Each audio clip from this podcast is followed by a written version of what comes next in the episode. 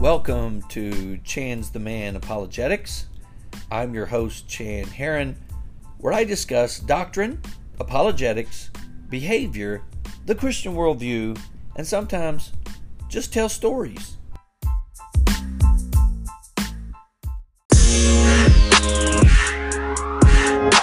Ladies and gentlemen, I will never forget the first time I heard the term apologetics.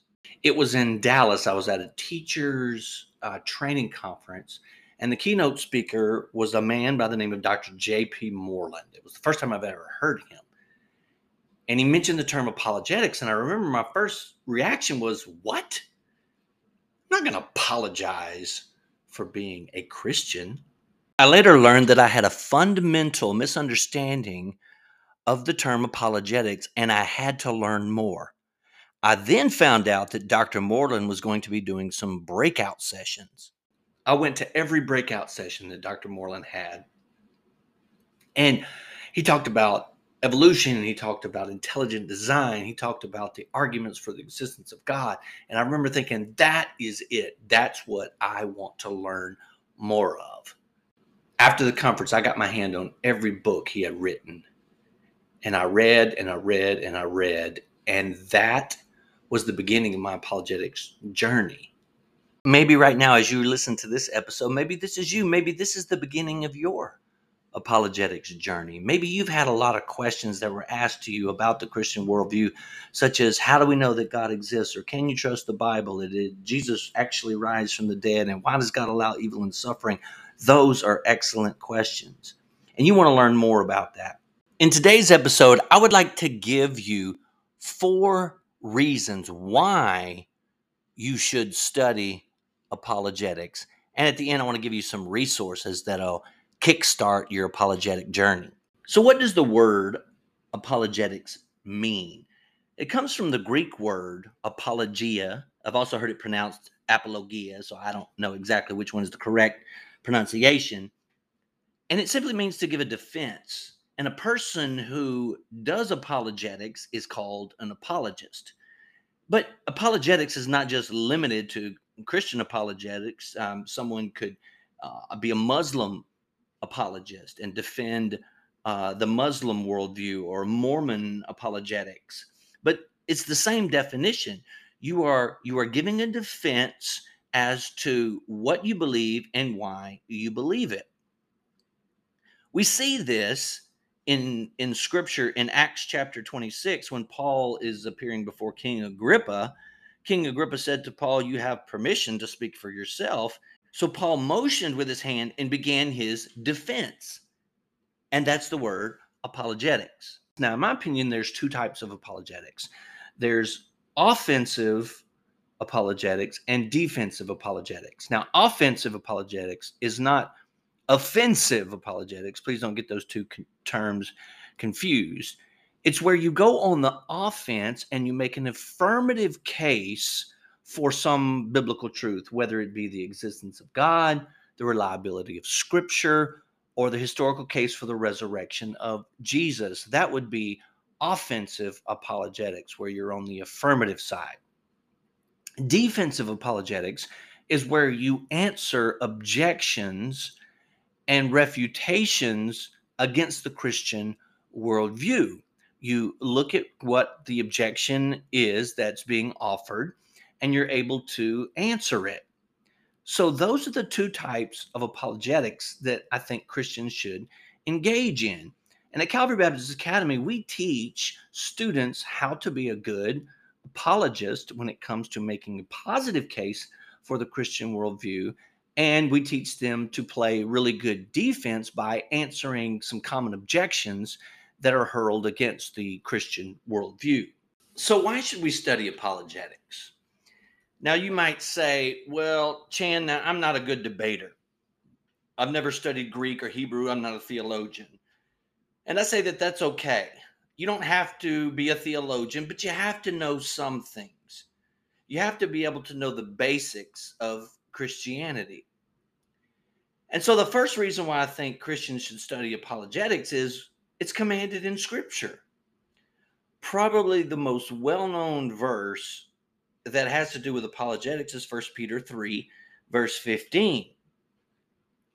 But in your heart, set apart Christ as Lord. Always be ready to give an answer to everyone who asks you to give the reason for the hope that you have. But do this with gentleness and respect. And the key part of that verse is be ready or be prepared. Now, how can you be prepared unless you've studied, unless you've done your homework? I remember my friend Greg Koukl writing this, and he said in one of his books, the more you sweat in practice, the less you bleed in battle. And that is really good. You have to be prepared. The second verse comes from the mouth of Jesus himself in Matthew 22. He says, Love the Lord your God with your heart, with your soul, and with your mind. Jesus was the smartest man that ever lived. And we normally don't think of him like that. We think of him, he was God in the flesh, and he was.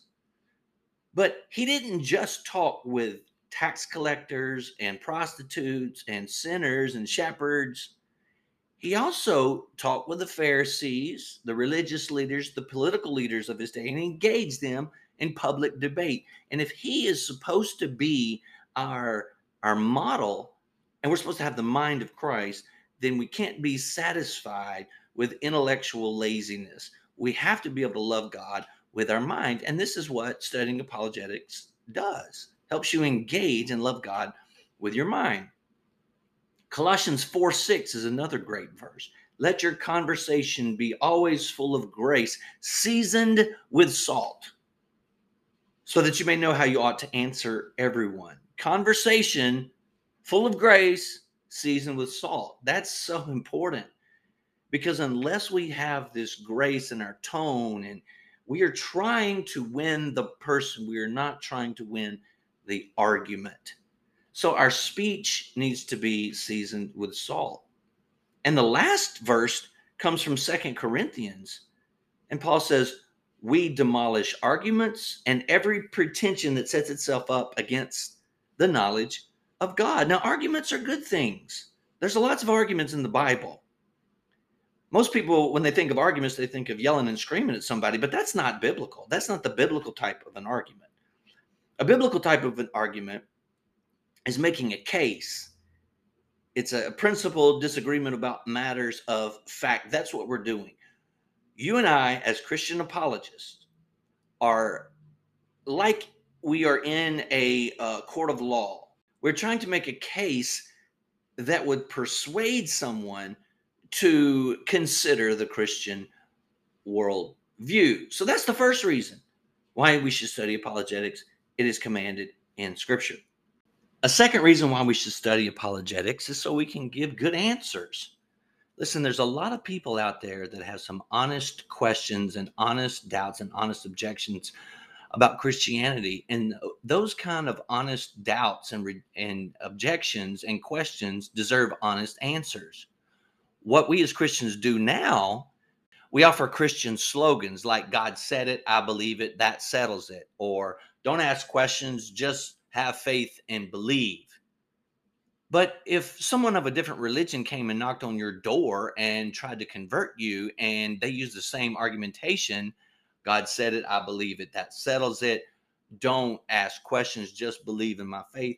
You would reject them too. So we shouldn't be surprised when unbelievers won't give us a second look because every time they ask a question, all we do is offer slogans. And y'all, some of the questions out there are hard. Like, how about this one? Why would a loving God send someone to hell for all of eternity. Now, you cannot give a three second answer to this. This is a deep question. There is an answer, but it requires a little bit more thought, and you have to develop the answer and set up the context. And it, it, that's a difficult one. But we have to do the hard work to think this through rather than throw out slogans. So we need to be able to study apologetics so we can give good answers to the honest questions that are out there. The third reason why we should study apologetics is because it helps us to understand our faith better.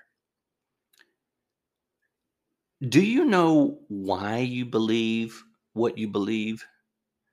Are you able to explain some of the basic doctrines of Christianity to someone who had never heard of it? Can you explain the Trinity? Can you give uh, a well reasoned argument as to why the Bible can be trusted? Can you articulate the uh, atonement? Are you able to explain the gospel message as to why someone needs to repent of their sins and put their faith and trust in Christ? We need to be able to give articulate answers to what it is we believe and why. And I think something else that is helpful to avoid is the Christianese language like um, born again.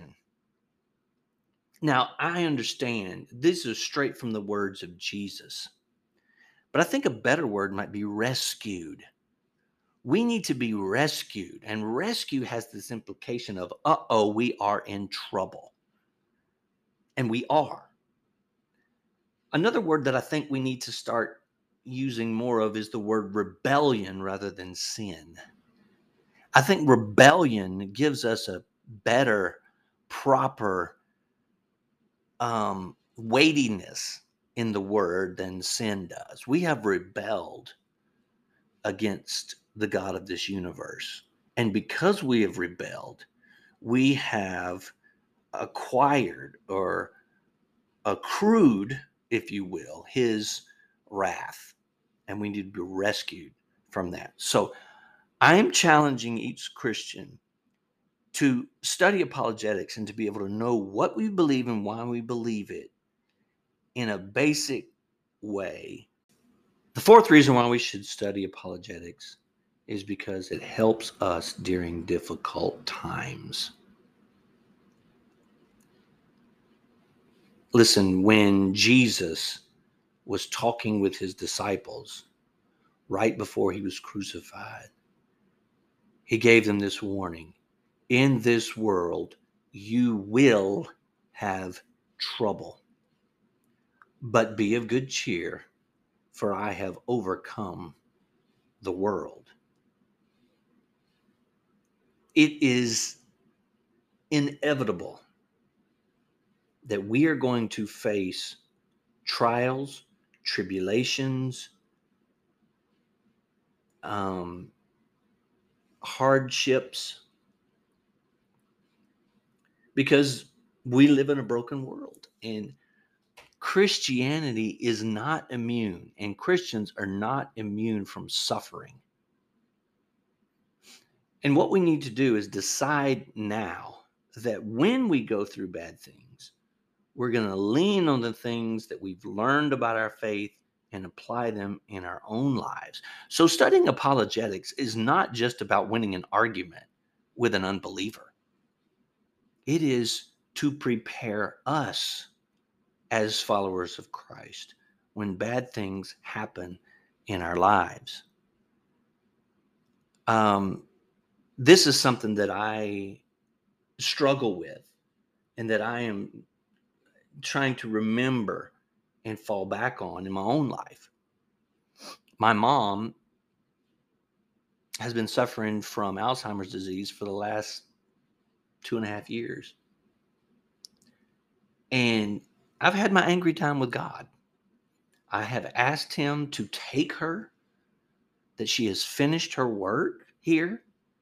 He, he she has been such a faithful servant and my mom is just a godly woman and to see her fade away like this has been really hard. And so i've had to lean not on my own understanding but on christ's promises. And that is to have an eternal view and not focus on this earthly view which is temporary. And the Apostle Paul wrote that the afflictions that we have here on this earth are light and momentary compared to eternity. And so, by me studying apologetics and why God allows evil and suffering, it has helped me grow in my Christian walk, get closer to God, and to understand why these things uh, are happening. It gives me just a better grasp of it because if I'm trying to teach others about uh, apologetics and why God allows evil and suffering and why Christians have to go through these things, then when this happens to me, then I have the answers. I may have the intellectual answers, and that doesn't mean that it still doesn't hurt emotionally. I can not put all my weight on how I'm feeling at that moment. I can, I can, uh, because feelings and emotions are so fickle. And what we need is we need an anchor point.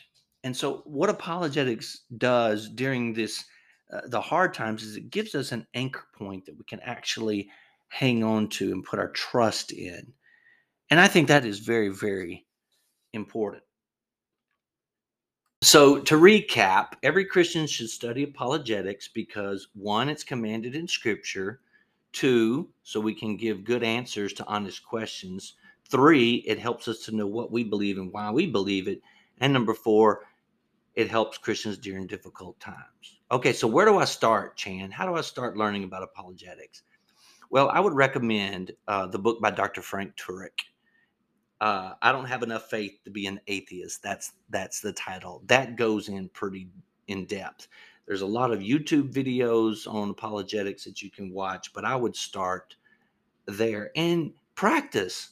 You know, have a have a question bag where you uh, write down some of the questions that you have about the Christian worldview and go to work on it go after it to try to find an answer that you are satisfied with and always be a learner. Be a student of the word of god and of the christian worldview. Don't be afraid to have some of your beliefs challenged and be forced to articulate what it is you believe and why because that i think will give you a better understanding of the Christian worldview.